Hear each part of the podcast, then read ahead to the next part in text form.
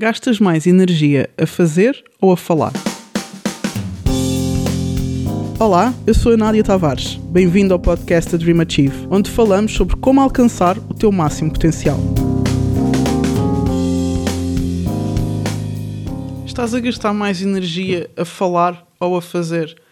Eu estou-te a perguntar isto porque começa-se a aproximar o final do ano e eu vejo muitas pessoas a falar das resoluções para o novo ano vou fazer isto em 2018, vou fazer aquilo, vou ser mais assim, agora vou estudar mais, agora vou trabalhar melhor, vou ser melhor pai, melhor mãe, melhor pessoa, melhor amigo, agora é que eu vou ao ginásio, agora é que eu vou fazer dieta. E falam e falam e falam e depois não fazem. E porquê é que isto acontece? Na verdade, quando tu estás a falar constantemente sobre uma determinada coisa, a imaginar que já fizeste, a falar sobre os resultados que poderás vir a ter, a ser aplaudido por causa do que ainda não aconteceu, muitas vezes estás a ativar sensores de recompensa no teu cérebro parece que já o fizeste.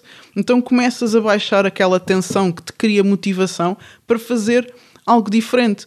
Já há uma frase que diz que deves trabalhar em silêncio e deixar o teu sucesso fazer barulho. E tem um pouco a ver com isto. Inclusivamente, eu tenho alguns clientes que falam muito comigo. Falam sobre o que querem fazer, sobre o que querem mudar, sobre o que querem fazer diferente, mas depois na prática, quando saem da sala, quando saem da sessão, não fazem. Porque aquela energia toda que usaram para falar que vão fazer, que vai haver resultados, que vai ser bom, que vai ser espetacular, baixou.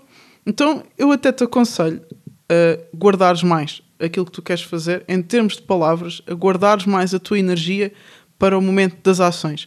Porque em vez de ficares a ter recompensas por causa daquilo que estás a falar, as pessoas a dizerem-te, uau, espetacular, vais fazer aquilo, é muito melhor quando tiveres as recompensas das ações que fizeste e dos resultados que vais ter.